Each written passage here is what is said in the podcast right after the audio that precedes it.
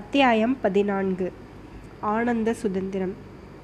குமாரலிங்கம் அந்த இடிந்த கட்டடங்களுக்கு மத்தியில் அவ்வளவு உற்சாகமாகவும் உல்லாசமாகவும் நாட்களை கழித்து வந்ததற்கு பொன்னம்மாளின் நேசம் மட்டுமல்லாமல் வேறொரு காரணமும் இருந்தது. அரசியல் நிலைமையை பற்றி மணியக்காரர் சொன்னதாக பொன்னம்மாள் அன்று சொன்ன செய்திதான் அது. பிரிட்டிஷ் சர்க்காருக்கும் காங்கிரஸ் தலைவர்களுக்கும் ராஜி பேச்சு நடந்து வருகிறது என்பதை பரிபூரணமாய் அவன் நம்பினான். அதை பற்றி சந்தேகிக்கவே அவனுக்கு தோன்றவில்லை. அன்று தளவாய்ப்பட்டினத்தில் நடந்தது போலத்தானே இமயமலையிலிருந்து குமரிமுனை வரையில் எல்லா நகரங்களிலும் கிராமங்களிலும் சூறாவளி புரட்சி நடந்திருக்கும். அந்த புரட்சியை பிரிட்டிஷ் சர்க்காரால் எப்படி எதிர்த்து நிற்க முடியும்? ஜப்பான்காரனோ பர்மா எல்லைப்புறத்தில் வந்து கதவை தட்டி கொண்டிருக்கிறான். பிரிட்டிஷ் சர்க்கார் காங்கிரசிற்கு சரணாகதி அடையாமல் வேறு என்ன செய்ய முடியும்? எனும் கேள்வி அடிக்கடி அவன் மனதில் எழுந்து கொண்டிருந்தது. தளவாய்ப்பட்டணம் சரித்திர பிரசித்தி அடைந்த விசேஷ தினத்தில் அவன் காதில் விழுந்த ஒரு சம்பாஷணையும் அவனுக்கு அடிக்கடி ஞாபகம் வந்து கொண்டிருந்தது. சப்ஜெயிலின் கதவுகளை உடைத்து கைதிகளை விடுதலை செய்துவிட்டு வீர முழக்கத்துடன் சுதந்திர கோஷங்களுடனும் திரும்பிய ஜனங்களில் கிராமவாசிகள் இருவர் பின்வருமாறு பேசிக்கொண்டார்கள் ஆமாம் இந்தியா சுதந்திரம் அடைஞ்சு விட்டால் என்று ஒருவர் ஏதோ கேட்க ஆரம்பித்தார். அடைஞ்சு விட்டால் என்ன? அதுதான் அடைஞ்சாகிவிட்டதே என்றார் இன்னொருவர். சரி இந்தியா சுதந்திரம் அடைஞ்சிட்டது இனிமே யாரு நமக்கு ராசா என்று கேட்கிறேன். பண்டித ஜவஹர்லால் நேரு நேதாஜி சுபாஷ் போசா என்று கேட்டார் முதலில் பேசியவர். இரண்டு பேரிலே யார் ராசாவானால் என்ன? நேருஜி ராசா ஆனால் நேதாஜி மந்திரி ஆகிறாரு நேதாஜி ராசா ஆனால் நேருஜி மந்திரி ஆகிறாரு என்றார் இன் இரண்டாவது பேசியவர். படிப்பில்லாத பட்டிக்காட்டு ஆசாமிகளின் மேற்படி பேச்சை அன்றைக்கு குமாரலிங்கம் கேட்டபோது அவன் உள்ளுக்குள்ளே சிரித்து கொண்டான். ஆனால் இப்போது அதை பற்றி எண்ணிய போது அவர்கள் பேச்சு ஏன் உண்மையாக கூடாது? என்ற எண்ணம் அவனுக்கு தோன்றியது. ஜவஹர்லால் நேருவும் சுபாஷ் சந்திர போஸும் இந்தியாவின் ராஜாவாகவும் மந்திரியாகவும் வராவிட்டால் குடியரசின் அக்ராசனாகவும் முதன் மந்திரியாகவும் வரக்கூடும் தானே? அப்படி வரும்போது மணியக்காரர் சொன்னது போல் இந்திய குடியரசு சர்க்காரில் தனக்கு ஒரு பதவி ஏன் கிடைக்கக்கூடாது கிடைக்காமல் இருந்தால் தானே ஆச்சரியமே தவிர கிடைத்தால் அதில் ஆச்சரியம் ஒன்றுமிராது. இப்படிப்பட்ட எண்ணங்கள் குமாரலிங்கத்திற்கு குதூகலத்தை அளித்ததோடு ஓரளவு பரபரப்பையும் உண்டாக்கி வந்தன. பொன்னம்மாளை தினம் பார்த்தவுடனே இன்றைக்கு ஏதாவது விசேஷம் உண்டா? காங்கிரஸ் விஷயமாக அப்பா ஏதாவது சொன்னாரா? என்று அவன் கேட்டுக்கொண்டு வந்தான். ஆனால் முதல் நாள் சொன்ன செய்திக்கு பிறகு பொன்னம்மாள் புதிய செய்தி எதுவும் கொண்டு வரவில்லை. உங்கள் ஊருக்கு பத்திரிகை வருவதில்லையா? என்று ஒரு நாள் குமாரலிங்கம் கேட்டதற்கு பொன்னம்மாள் வராமல் என்ன? எங்கள் வீட்டுக்கே பத்திரிகை வந்து கொண்டுதான் இருக்கிறது. ஆனால் மகாத்மா காந்தி சொல்லிவிட்டார் என்று எல்லா பத்திரிகைகளையும் நிறுத்திவிட்டார்களாமே அதற்கப்புறம்தான் வருகிறதில்லை என்றாள். புரட்சி திட்டத்தில் மற்றதெல்லாம் சரிதான். ஆனால் பத்திரிகை நிறுத்துகிற காரியம் மட்டும் சுத்த பிசகு என்று குமாரலிங்கம் தன் மனதிற்குள்ளே சொல்லிக்கொண்டான். குமாரலிங்கம் சோலைமலை கோட்டைக்கு வந்து ஒளிந்து கொண்டு பத்து நாளைக்கு பிறகு சோலைமலை கிராமத்தில் ஒரு அதிசய சம்பவம் நடந்தது. அதை பார்த்து அந்த கிராமவாசிகள் எல்லோரும் திடுக்கிட்டு திகைத்து போனார்கள். கதைகளிலே அடிக்கடி எழுதுகிறார்களே அதை போல அவர்களால் தங்களுடைய கண்களையே நம்ப முடியவில்லை. அந்த சம்பவம் என்னவென்றால் காந்திக்குள்ளா தரித்த இரண்டு காங்கிரஸ்காரர்கள் பகிரங்கமாகவும் தைரியமாகவும் அந்த கிராமத்திற்குள்ளே பிரவேசித்ததுதான். காந்திக்குள்ளா மட்டும்தானா? அவர்கள் தரித்திருந்தார்கள். பம்பாய்க்காரர்களைப் போல கதர் கால் சட்டையும் கதர் ஜிப்பாவும் அணிந்திருந்தார்கள். கதர் ஜிப்பாவின் பேரில் ஜவஹர்லா ஜவாஹர் வெயிஸ்ட் கோட்டு போட்டிருந்தார்கள். வெயிஸ்ட் கோட்டில் ஒரு சின்னஞ்சிறு மூவர்ண தேசிய கொடி தைக்கப்பட்டிருந்தது. அவர்களில் ஒருவர் கையிலே பெரிய மூவர்ண தேசிய கொடி ஒன்று கொண்டு வந்திருந்தார்கள். அதை கிராமச்சாவடிக்கு எதிரிலே இருந்த பிரம்மாண்டமான இழுப்ப மரத்தில் உச்சியில் கட்டி பறக்க விட்டார்கள் கொடி பறக்கத் தொடங்கியதும் இரண்டு பேருமாக மாற்றி மாற்றி வந்தே மாதரம் பாரத மாதாவுக்கு ஜே புரட்சி வாழ்க முதலிய கோஷங்களை கிளப்பினார்கள். இதையெல்லாம் பார்த்து சோலைமலை கிராமவாசிகள் ஒரேடியாக ஆச்சரியத்தில் மூழ்கி போனார்கள். காங்கிரஸ் கழகத்தை வெள்ளைக்கார சர்க்கார் அடியோடு அடக்கிவிட்டார்கள் என்றும் சிறையில் அவர்களை துன்புறுத்துகிறார்கள் என்றும் கழகம் நடந்த ஊர்களில் புகுந்து ஒன்றும் அறியாத ஜனங்களை கூட அடித்து இம்சித்திருக்கிறார்கள் என்றும் போலீசாரிடம் அகப்படாமல் கலகம் செய்த காங்கிரஸ்காரர்கள் பலர் ஒளிந்து கொண்டிருக்கிறார்கள் என்றும் இம்மாதிரியான செய்திகளையே இதுவரை அந்த கிராமத்து ஜனங்கள் கேள்விப்பட்டிருந்தார்கள்.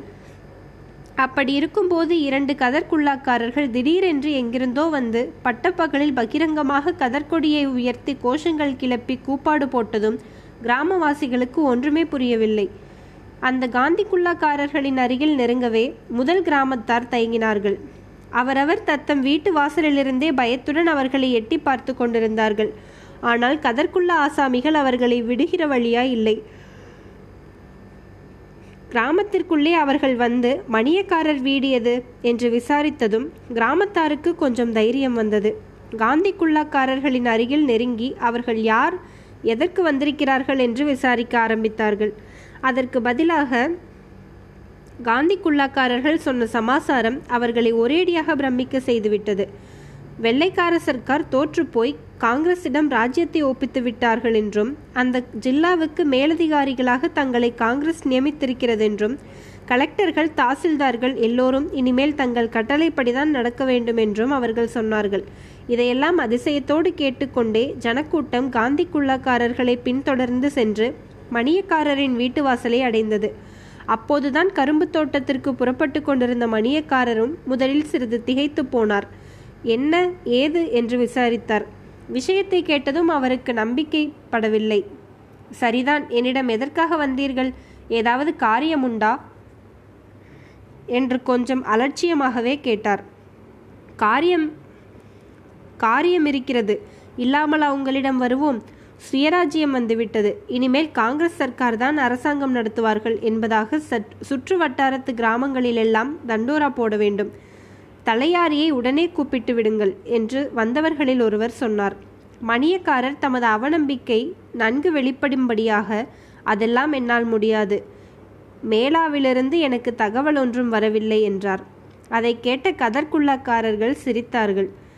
இப்போது இப்படித்தான் சொல்லுவீர்கள். சற்று நேரம் போனால் வேறு பாடம் படிப்பீர் என்றார் அவர்களில் ஒருவர்.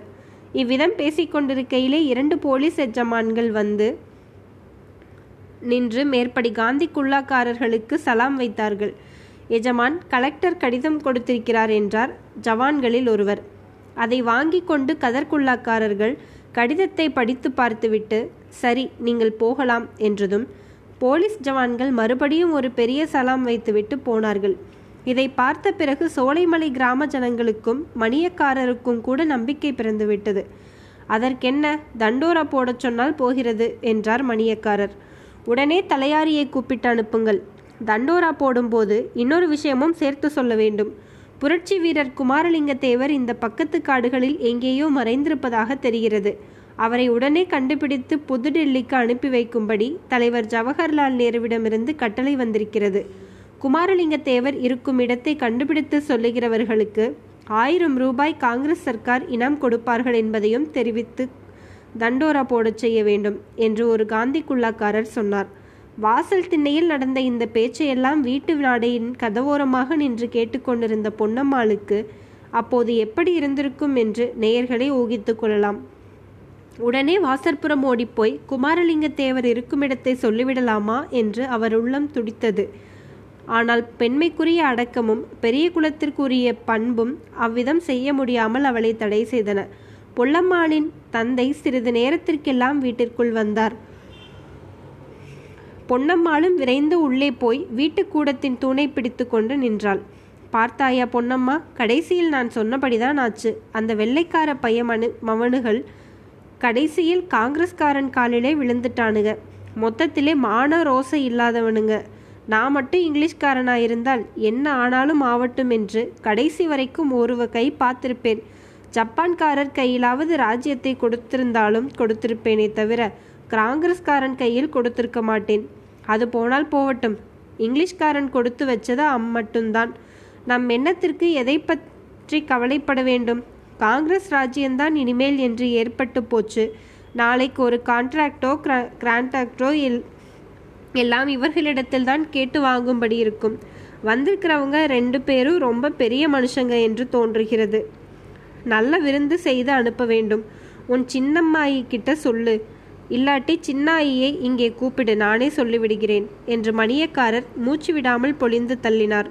வாசல் திண்ணையிலே உட்கார்ந்திருந்த மேற்படி காந்தி குல்லாக்காரர்களின் காதிலே விழப்போகிறதே என்று கூட மணியக்காரர்கள் கவலைப்பட்டதாக தெரியவில்லை. ஏற்கனவே உணர்ச்சி மிகுதியால் உள்ளம் தத்தளித்துக் கொண்டிருந்த பொன்னம்மாளோ மணியக்காரர் பேசும்போது நடுவில் ஒரு வார்த்தை கூட பேச முடியாதவளாய் திறந்தவாய் மூடாமல் அடங்கா ஆவலுடன் அவர் பேச்சை கேட்டுக்கொண்டு நின்றாள். அவர் கடைசியில் சொன்னபடி சின்னாயியை கூப்பிடக்கூட அவளுக்கு நாயளவில்லை. நல்ல வேளையாக பொன்னம்மாளின் சின்னாயி அதாவது மணியக்காரரின் இரண்டாவது மனைவி தானாகவே அவ்வோ அப்போது அங்கு வந்துவிட்டாள்.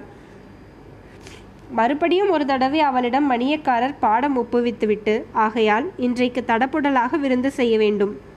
இலை நிறைய பதார்த்தம் படைக்க வேண்டும். தாயும் மகளுமாய் சேர்ந்து உங்கள் கைவரிசையை சீக்கிரமாக காட்டுங்கள் பார்க்கலாம் என்றார். பிறகு வாசற்பக்கம் சென்றார். பொன்னம்மாள் பொன்னம்மாளின் சின்னம்மாள் அவ்விதமே சமையல் வேலை தொடங்கினாள். ஆனால் பொன்னம்மாளோ ஆயா ஊருணியில் போய் குளித்துவிட்டு இதோ ஒரு நொடியில் வந்து விடுகிறேன் என்று சொல்லி வீட்டின் கொள்ளை வாசர் வழியாக சிட்டாய் பறந்து சென்றாள்.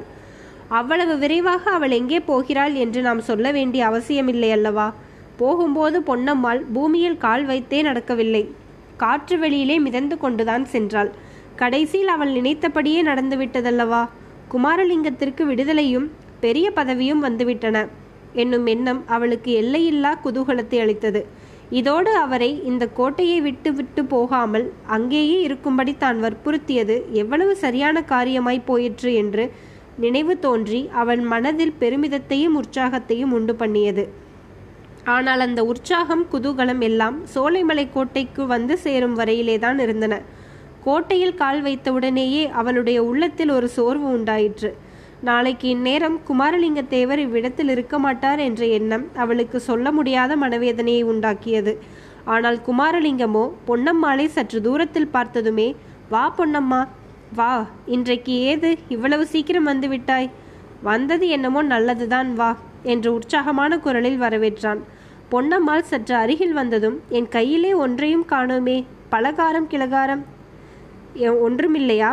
போனால் போகட்டும். ஒருவேளை சாப்பிடாவிட்டால் உயிரா போய்விடும். அதற்காக முகத்தை இப்படி ஏன் வைத்துக்கொள்ள வேண்டும்? இங்கே வந்து உட்கார்ந்து கொள். பொன்னம்மா இன்றைக்கு என் வாழ்க்கையில் ஒரு முக்கியமான நாள். என் வாழ்க்கையில் மட்டும் என்ன நம் இருவர் வாழ்க்கையிலும் இன்று மிக முக்கியமான தினம் என்றான். பொன்னம்மாளின் முகம் அளவில்லாத அதிசயத்தை காட்டியது. உனக்கு எப்படி தெரிந்தது? என்று தடுமாற்றத்துடன் கேட்டாள். பின்ன எனக்கு தெரியாமல் வேறு யாருக்கு தெரியும்? பாட்டு இட்டு கட்டியது நான்தானே? என்றான் குமாரலிங்கம். பாட்டா என்ன பாட்டு? என்று பொன்னம்மாள் வியப்பும் குழப்பமும் கலந்த குரலில் கேட்டாள். இங்கே வந்து என் பக்கத்தில் சற்று உட்கார்ந்து கொள் சொல்லுகிறேன். என் பாட்டனாருக்கு பாட்டனார் பெரிய கவிராயர் தெரியுமா? பொன்னம்மா சென்னிக்குளம் அண்ணாமலை ரெட்டியாரின் காவடி சிந்துக்கு போட்டியாக அவர் சாவடி சிந்து பாடினாராம். தேசத்தின் அதிர்ஷ்ட குறைவினால் இந்த சாவடி சிந்து எழுதியிருந்த ஓலை சுவடியை கடல் கொண்டு போய்விட்டதாம். அந்த கவிராயருடைய வம்சத்தில் பிறந்து என்னுடைய உடம்பிலும் கவியின் ரத்தம் ஓடிக்கொண்டுதான் இருக்கிறது. அது இத்தனை நாளும் எனக்கு தெரியாமல் இருந்துவிட்டு திடீரென்று அன்றைக்கு உன்னை பார்த்தவுடனே பீறிக்கொண்டு வெளிவந்தது. உன்னை பற்றி அன்றைக்கு ஒரு கவியில் இரண்டு இரண்டு வரியாக பாடிக்கொண்டு வந்து இன்றைக்கு காலையிலேதான் பாட்டை பூர்த்தி செய்தேன். கவிதை ரொம்ப அற்புதமாய் அமைந்திருக்கிறது. பாட பாட எனக்கே அதில் புதிய புதிய நயங்கள் வெளியாகி வருகின்றன என்று கொண் நின்று கொண்டே இருக்கிறாயே. உட்கார்ந்து கொள் பொன்னம்மா பாட்டை கேள் என்றான் குமாரலிங்கம். இன்றைக்கு என்ன எல்லோரும் இப்படி மூச்சு விடாமல் பேசுகிறார்கள்? என்று பொன்னம்மா மனதில் நினைத்து கொண்டாள். பிறகு பாட்டும் மாச்சு கூத்தும் மாச்சு எல்லாம் இன்றைக்கு ஒரு நாள் வாழ்வுதானே? நாளைக்கு இந்நேரம் நீ எங்கேயோ நான் எங்கேயோ. எனக்கு உட்கார நேரமில்லை. வீட்டில் பெரிய விருந்து நடக்கப் போகிறது. சின்னாயிக்கு நான் ஒத்தாசை செய்ய வேண்டும் என்றாள் பொன்னம்மா. அப்போதுதான் குமாரலிங்கம் பொன்னம்மாளை கவனித்து பார்த்தான். அவளுடைய மனதில் ஏதோ பெரிய சமாசாரத்தை வைத்து கொண்டிருக்கிறாள் என்பதும் அதை அவள் சொல்ல முடியாதபடி ஏதோ தான் பிதற்றிக் கொண்டிருப்பதும் அவனுக்கு உடனே தெரிய வந்தன. பொன்னம்மா என்ன சமாசாரம்? வீட்டிலே என்ன விசேஷம்? எதற்காக விருந்து? நாளைக்கு நீ எங்கே போகப் போகிறாய்? என்று திடுக்கிட்ட குரலில் கேட்டான். பொன்னம்மாளின் கல்யாணம் சம்பந்தமாக யாராவது வந்திருக்கிறார்களோ அதற்காகத்தான் விருந்தோ எனும் விபரீதமான சந்தேகம் ஒரு நொடி பொழுதில் தோன்றி அவன் மனதை அழைத்தது. நான் எங்கேயும் போகவில்லை நீதான் போகப் போகிறாய். கடிதாசி உனக்குத்தான் வந்திருக்கிறது. ஜவஹர்லால் நேரு போட்டிருக்காரு என்று பொன்னம்மாள் சொன்னாலோ இல்லையோ அதுவரையில் உட்கார்ந்திருந்தபடியே பேசிக்கொண்டிருந்த குமாரலிங்கம் துள்ளி குதித்து எழுந்தான். பொன்னம்மா என்ன சொன்னாய்? சரியாகச் சொல்லு. கடுதாசி வந்திருக்கா? ஜவஹர்லால் நேரு போட்டிருக்காரா? சரியா சொல்லு என்று பொன்னம்மாளின் இரு கரங்களையும் பற்றி கொண்டு மிக பரபரப்போடு கேட்டான். கையை விட சொல்லுகிறேன் என்றாள் பொன்னம்மாள். பிறகு கதற்குள்ளா தரித்த இரண்டு ஆட்கள் வந்திருப்பது பற்றியும் அவர்கள் தண்டோரா போட சொன்னது பற்றியும் விவரமாய் கூறினாள். அவர்கள் சொன்னதை எங்க அப்பா கூட முதலில் நம்பவில்லை. ஆனால் இரண்டு போலீஸ் ஜவான்கள் வந்து கதற்குள்ளாக்காரர்களுக்கு சலாம் போட்ட பிறகு அவர்கள் பேச்சை நம்பாமல் வேறு என்ன செய்வது? அவர்களுக்கு வீட்டில் விருந்து வைக்க தடப்புடலாக ஏற்பாடு நடக்கிறது என்றாள். குமாரலிங்கத்திற்கு அச்சமயம் பழைய காலேஜ் நாட்களின் வாசனை எப்படியோ வந்து சேர்ந்தது. மேல் துணியை எடுத்து ஆகாசத்தில் வீசி எறிந்து ஹிப் ஹிப் ஹுரே என்று சத்தமிட்டான். பிறகு இந்தியாவிற்கு சுயராஜ்யம் வந்திருப்பதை கேவலம் அப்படி ஒரு இங்கிலீஷ் கோஷத்தினால் கொண்டாடியது பற்றி வெட்கப்பட்டவனாய் ஆடுவோமே பள்ளு பாடுவோமே ஆனந்த சுதந்திரம் அடைந்து விட்டோம் என்று என்னும் பாரதியார் பாடலை பாடி அந்த மகாத்மா சம்பவத்தை நினை மகத்தான சம்பவத்தை கொண்டாடினான். மேற்படி பாரதியார் பாடல் வரிகளைத்தான் எத்தனை நூறு தடவை அவன் ஏற்கனவே பாடியிருக்கிறான் எத்தனை ஆயிரம் தடவை பிறர் பாட கேட்டிருக்கிறான் அப்போதெல்லாம் ஏதோ வெறும் வார்த்தைகளாய் இருந்த பாட்டு இப்போது பொருள் ததும்பி விளங்கிற்று. உண்மையாகவே பாரத தேசம் சுதந்திரம் அடைந்து விட்டது. அந்த ஆனந்த சுதந்திரத்தில் தனக்கு விசேஷமான பங்கும் உண்டு. பங்கு கேட்பதற்கு தனக்கு உரிமையும் உண்டு. சென்ற ஒரு மாத காலத்திற்குள் தேசத்தின் சுதந்திரத்திற்காக தான் செய்திருக்கும் தொண்டானது மேற்படி உரிமையை தனக்கு அளித்திருக்கிறது. ஆஹா வருங்காலம் எவ்வளவு ஆனந்தமாய் இருக்கப் போகிறது? தேசத்திற்கு எப்படியோ அப்படியே தனக்குந்தான். குமாரலிங்கம் வருங்கால சுதந்திர வாழ்க்கையை பற்றி ஆனந்த கனவு கண்டு கொண்டிருந்த அந்த சில நிமிஷங்களில் பொன்னம்மாள் தன்னுடைய ஆகாச கோட்டையெல்லாம் தகர்த்து துகள் துகளாய் போய்க் கொண்டிருப்பதை உணர்ந்தாள். தன்னை சோலைமலை இளவரசி என்று குமாரலிங்கத்தை மாரணேந்தல் மகாராஜா என்றும் அவள் கற்பனை செய்து மகிழ்ந்ததெல்லாம் மாயக்கனவாகவே போய்விட்டது. குமாரலிங்கம் இனி ஒரு கணமும் இங்கே தங்கப் போவதில்லை. இவ்விடத்தை விட்டு போன பிறகு இந்த பட்டிக்காட்டு பெண்ணை கவனிக்கப் போவதும் இல்லை. சி இது என்ன வீணாசை?